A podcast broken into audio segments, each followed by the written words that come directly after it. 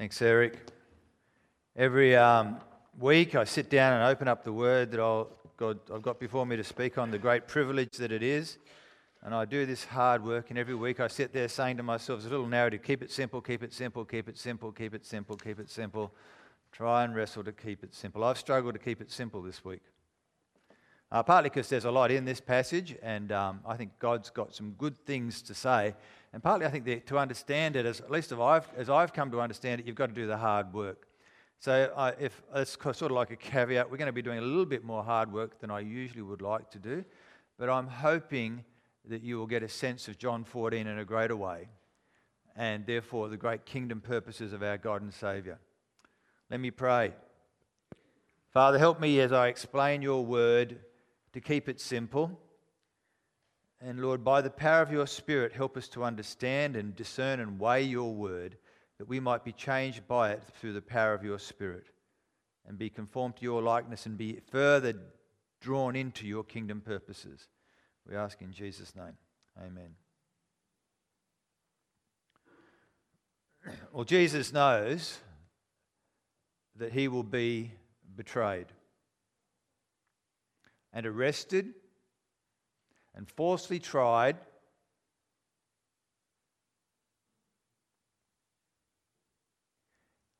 I'm just having trouble, IT problems. There we are. Jesus knows that he'll be betrayed, arrested, falsely tried, and crucified. So, what he does with this knowledge is he gathers his disciples into an upper room and he shares a Passover meal with them, and he loves them to the end in meekness and majesty, he washes their feet and takes the very lowest servant's role. Now, their entire world is about to fall apart within hours, but Jesus shows us that he is in control even in this chaos. Judas Iscariot leaves to betray Jesus, to do his deal, and Jesus says to his other disciples, just love one another. As I have loved you, love one another, and everyone will know that you're my disciples if you love one another. And Peter says, I'll stand by you. And Judas, Jesus says to Peter, Peter, you will betray me before the cock crows three times. It's a rather disconcerting, uncomfortable meal. So Jesus says to them in chapter 14, He says, Take comfort in fact, I want you to trust in me, just like you trust in God. I'm going away to prepare a place for you. He says to his disciples, If I go to prepare a place, aren't I going to come back and take you to be with me? And he says, You know the way to the place where I'm going. You all do. They're listening but it's a bit like me at university in my thermodynamics lectures. I'm listening, I'm kind of following, but I'm basically lost. I don't know exactly what's going on. So the disciples, three of the bold ones, they put their hand up and they start to ask some questions, three questions. You see, Jesus says, Don't worry, I'm going to prepare a place for you. And the first one to speak up is Thomas. It's a sorry, sir, but I don't get it question. This is the humble, I'm lost. Thomas said, Lord, we don't know where you're going, so how can we know the way? Jesus says to Thomas, Thomas, I am the way and the truth and the life, and no one comes to the Father except through me. You know me. Therefore, you know the Father. And therefore, you have seen the Father, Thomas. Well, Philip asks the next question. And it's the, oh, wow, I think I get it. That means. Philip thinks he get it. Philip says, Lord, yeah, yeah, show us the Father, and that'll be enough for us. I get it. You're going to show us the Father. Have a vision of God. But Philip doesn't get it. Jesus shakes his head and says, Philip, haven't you been with me such a long time? Don't you know? If you've seen me, you've seen the Father. I am in the Father, and the Father is in me. And if you love me, you'll keep my commands. As he said earlier in John, I am the Father, we're one. There's nothing more to see. And he promises then he'll send another, because he's going away, so there'll be another advocate, another one to come alongside to strengthen and encourage and teach. The Spirit of truth is coming. Because Jesus says, Listen, I am going away. So we get to verse 18 and 19, and Jesus says, I will not leave you as orphans, I will come to you. Before long, this is a key phrase, before long, the world will not see me anymore. But you, my disciples, you will see me. Because I live, you also will live. So the world won't see, but the disciples will see. And so we get the third question, this time from Judas, not Judas Iscariot, he's already gone. Judas, son of James.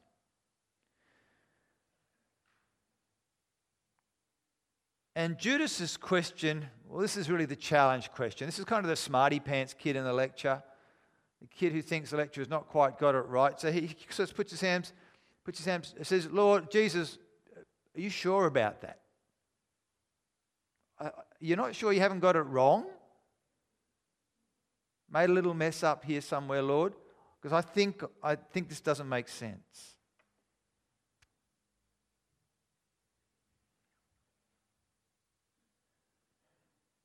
You see, Jesus, why do you intend to show yourself to us and not to the world?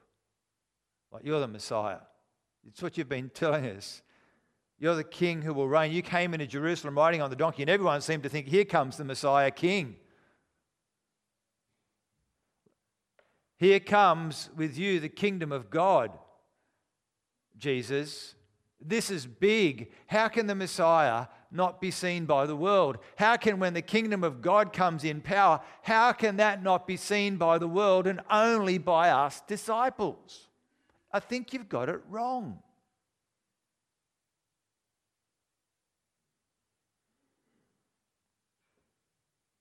And if you look at what follows, if you have your Bible, and I, have read through this with a few people, and it's like everyone says, well, it's like Jesus just ignores his question.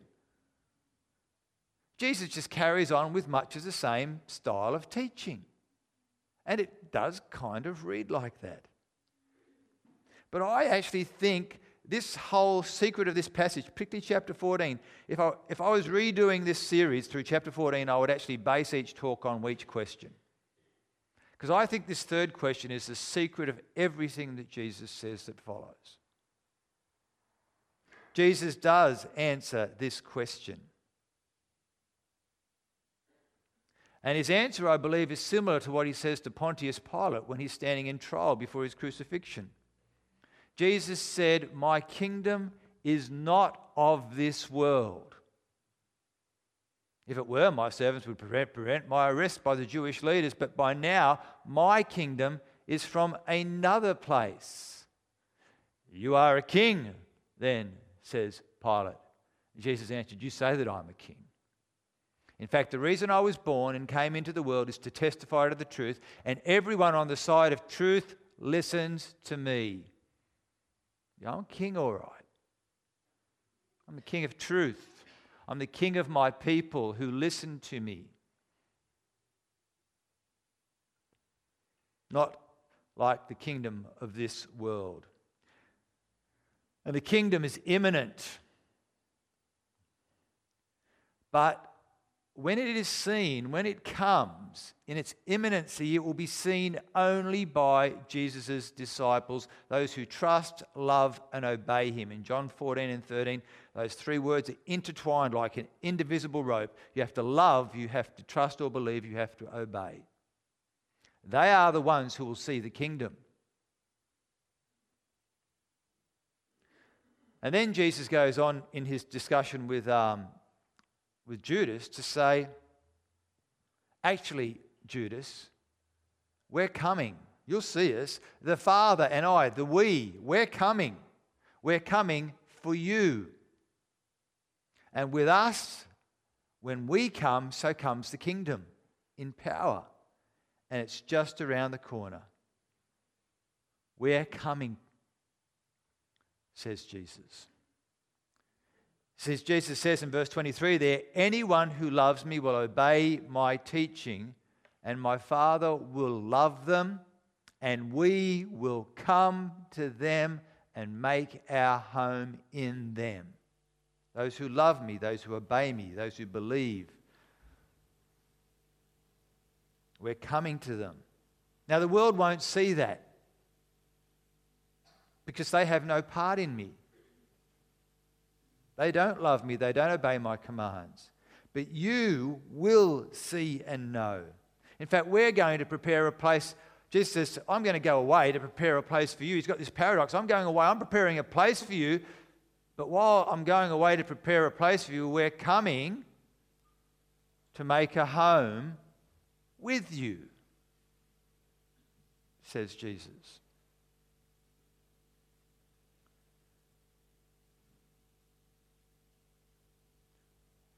Inside you in this world. See, my kingdom is not of this world, but it will start with those who trust and love and obey me. Now, how is God the Father and Jesus, who's Jesus going back to the Father, and they're going to make a home for us, how are they going to come to us and make a home in us? These two homes, how's that going to work? Well, Jesus has already told them, just in a little bit earlier in the chapter, that he will send the advocate, the Spirit of truth, whom in this passage he now calls the Holy Spirit. Whoops. All this I have spoken to you while I'm still with you in this time. But at that time, the advocate, the Holy Spirit, whom the Father will send in my name, will teach you all things and remind you of everything I have said to you.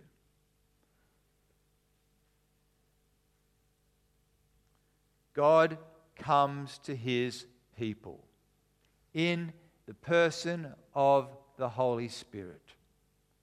God in fullness comes to those who love, trust, and obey. Now, here in John 14, I believe there is mentioned here a specific gifting a specific ministry that the Holy Spirit will bring to those first disciples so that they will remember what Jesus has said, so that when the church expands, they can teach what Jesus has said. And when it comes time to write down what Jesus did and said, the Holy Spirit will remind them, and so we have the New Testament scriptures. Now, I think that's a unique part of what's being said here. But the Holy Spirit is also sent to every believer and brings unique gifts to every believer. God with us, God in us. And as the Holy Spirit comes, so comes the kingdom of God, because God comes to rule in us. We become the temple of the Holy Spirit, the scriptures say. The Pharisees in Luke chapter 17 was asking, When's this kingdom of God coming? And Jesus says, well, the kingdom of God's actually within you.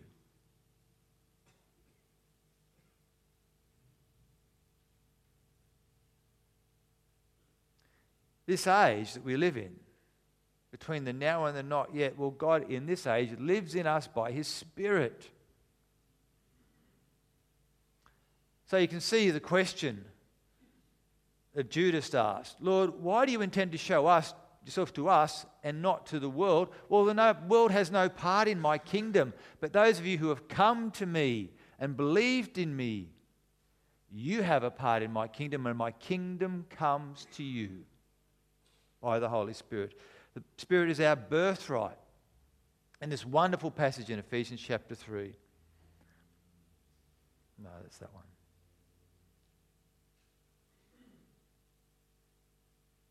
Ephesians chapter 3. The Apostle Paul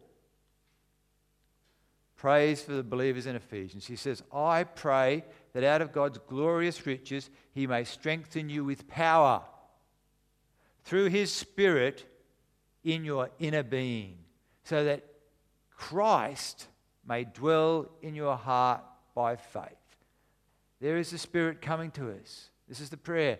And when we've got Christ in our heart, ruling by his Spirit, I pray that you, being rooted and established in that love, may have power together with all the Lord's holy people to grasp how wide and long and high and deep is the love of Christ, and to know this love that surpasses knowledge, that you may be filled with the measure of the fullness of God.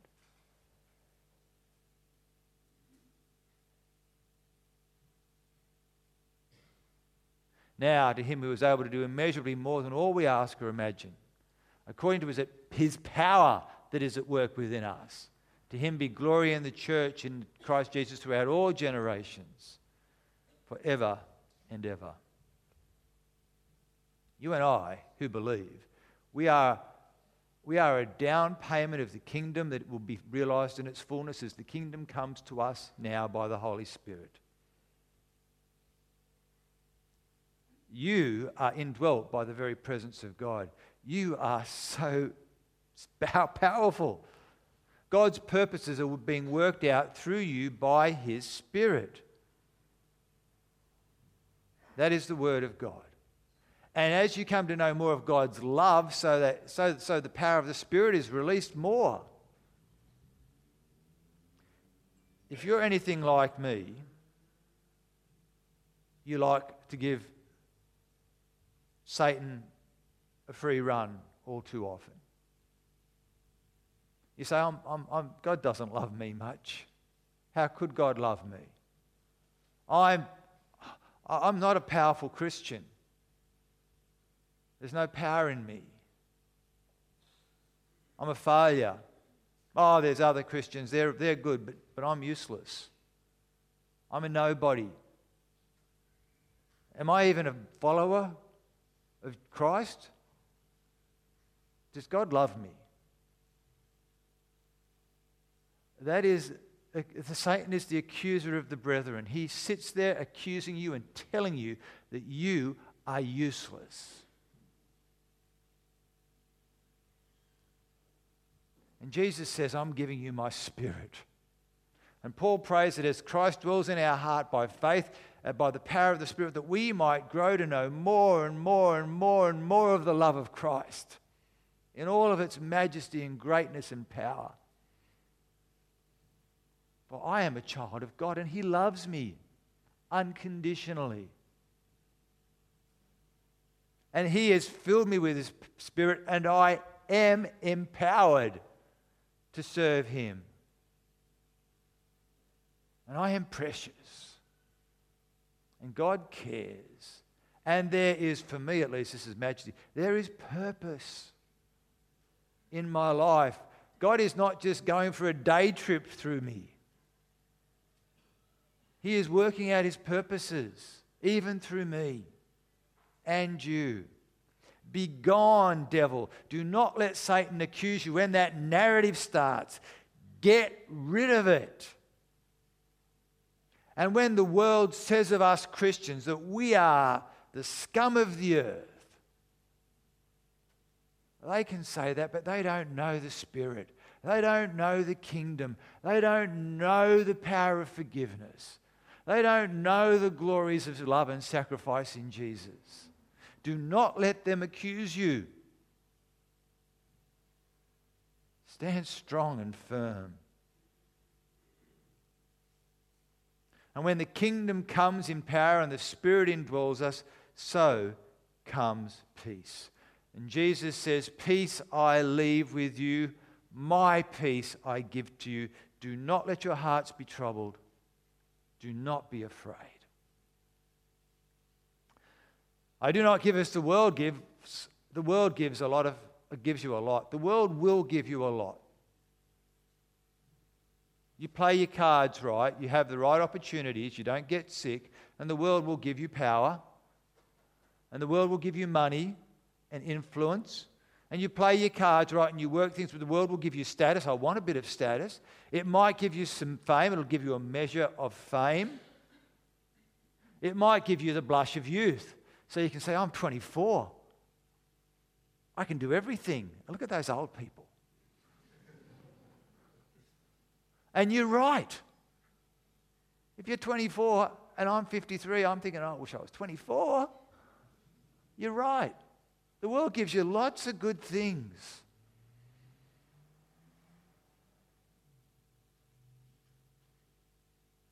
What about sexual desires, however and whenever and whatever you want? The world can give you that. The world can give you lust on a flat screen.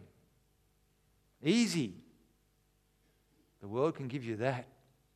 The world can give you a good time in a bottle or a good time in a pill canister. Where else are you going to find that? And will those things give you peace? Any one of them? I am somewhat envious of Taylor Swift. She is good looking, she's young, she's got a good voice, she writes, I think, quite good songs. She knows how to perform quite good songs quite well. She's famous, she's wealthy, and adored. I'm envious of Taylor Swift. I don't know that I want the sex change, but I wouldn't mind being Taylor Swift. I saw pictures this week. Now, whether this was reality or not, but I suspect it might have been the way the stuff I saw online was. Um, two security guards carrying a great big massive suitcase out of her apartment. no one's seen her for months. And the speculation is, I think Zayn Malik said something about her in suitcases. So the speculation is that actually the way Taylor Swift leaves her house undercover is in a suitcase into the back of a car. Do you reckon that's peace? I wish I was Taylor Swift, travelling around the world in a suitcase, seeing every country, fearful of going out, fearful of people, always struggling to be myself, having to get up every second or third night and push myself into a projection of something bigger than I felt in my heart.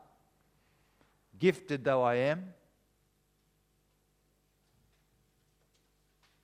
Jesus says, I give you peace, and I don't give you peace like the world gives. Because money, status, sex however you want it, power, fame, none of those things give you peace. Just find the people here who have got lots of money and tell them how much peace you get out of it. Find the people who have got lots of influence, lots of power. Find how much peace the power gives them. Find the people here who are good looking and young. Talk to them in 20 years' time. Find how much peace even being good looking and young gives you.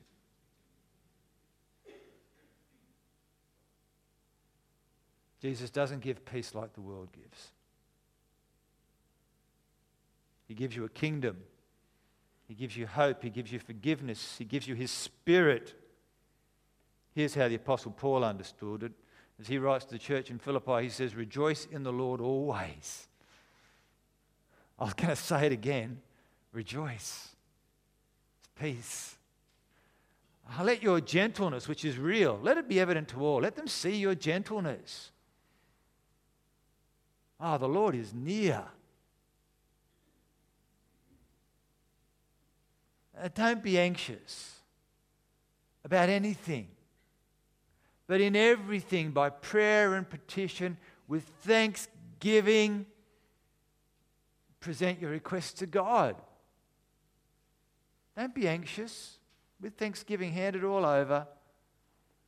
And the peace of God, which transcends all understanding, will guard your hearts and minds in Christ Jesus. I do not give as the world gives says Jesus. We're living between the now and the not yet in this current age where the Spirit indwells us. We're living in a fallen world, but we have the Spirit of God. We can cast our cares on the Lord. God comes to us and calls us to live obediently as citizens in his kingdom. It's a great hope, Judas, to be caught up in the kingdom where the kingdom comes to you.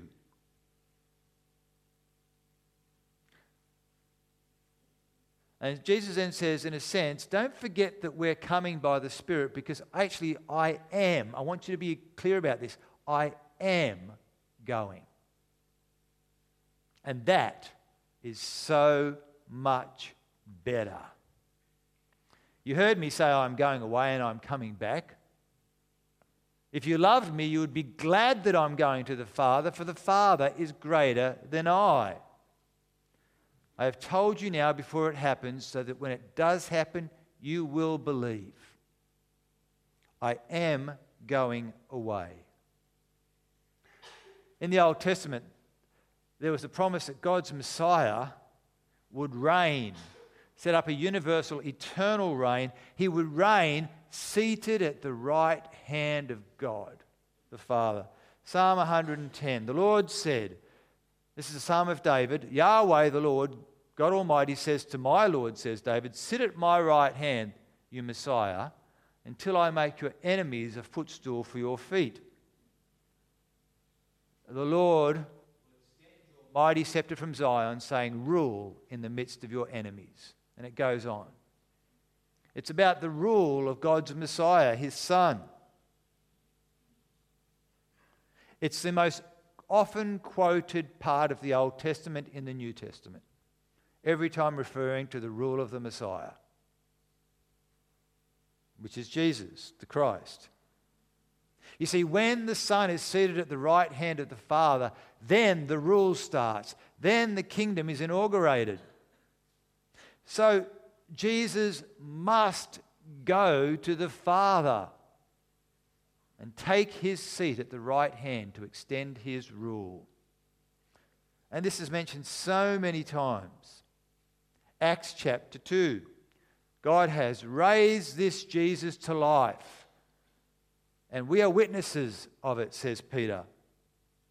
He has been exalted to the right hand of God. And he has received from the Father the promised Holy Spirit. And what are you seeing today in Acts chapter 2? You're seeing that he has poured out the Holy Spirit on what you now see and hear. Here comes the advocate. Now that Jesus is at the right hand of the Father. For David did not ascend to heaven, and yet he said, Psalm 110, the Lord said to my Lord, Sit at my right hand until I make your enemies a footstool for your feet. Therefore, let all Israel be assured of this God has made this Jesus, whom you crucified, both Lord and Messiah. He must go to the right hand of the Father to pour out the Spirit for you, to establish his rule as Lord and Christ. Ephesians chapter 3. God's power is the same as the mighty strength he exerted when he raised Christ from the dead and seated him at, the right, at his right hand in the heavenly realms. Far above all rule and authority and power and dominion and every name that is invoked, not only in this present age, but also in the age to come. And God placed all things under his feet, Psalm 110 and appointed him to be head over everything for the church, which is his body, the fullness of him who fills everything in every way. Jesus must depart to take up his throne place, to extend his rule by his Spirit through the church in this current age. And that is where we are today, waiting for his glorious return and the final overthrow of Satan when the kingdom will be realized in the fullness of power. When the kingdom comes as Judas was expecting it to come when he asked his question. The New Testament is also very clear that Jesus doesn't just depart to take up his throne, he doesn't just go. Let me go to some other right hand passages. what that is. Hebrews chapter 1. The Son is the radiance of God's glory and the exact representation of God's being. He sustains all things by his powerful word, and after he had provided purification for sin, after providing purification for sin, he sat down at the right hand of the majesty in heaven. You get the order of things? Hebrews chapter 10. Day after day, every priest stands and performs his religious duties. Again and again, he offers the same sacrifices which can never take away sins in the temple, day after day. But when Jesus, the priest Jesus, had offered for one all time one sacrifice for sins, that is his own body on the cross, he sat down at the right hand of God, and since that time, he waits for his enemies to be made his footstool. For by one sacrifice, he has made perfect forever those who are being made holy, his people. One more from Hebrews, Hebrews chapter 12. Let us run with perseverance the race marked out for us, fixing our eyes on Jesus, the pioneer and perfecter of the faith. For the joy set before him, he endured the cross, through the cross, scorning its shame, and then sat down at the right hand of the throne of God to establish his rule. Can you see the point all these are making? Philippians chapter 2 God exalted him to the highest place after he had been humbled to death, even death on a cross. Therefore, God exalted him to the highest place, the road where every knee will bow before him. The point being made the crown of glory for Jesus, the kingdom to come in power when he pours out his spirit, only comes by way of the cross. This is God's eternal plan to establish his kingdom by his Son going the way of the cross. If we come back to our supper discourse in chapter 14 of John, Judas asked, Lord, why are you going to show yourself to us but not to the world? You're the Messiah and all that sort of stuff. And Jesus says, I'm going to reveal it to my people first. I'm going to reveal myself by my Spirit to my people first.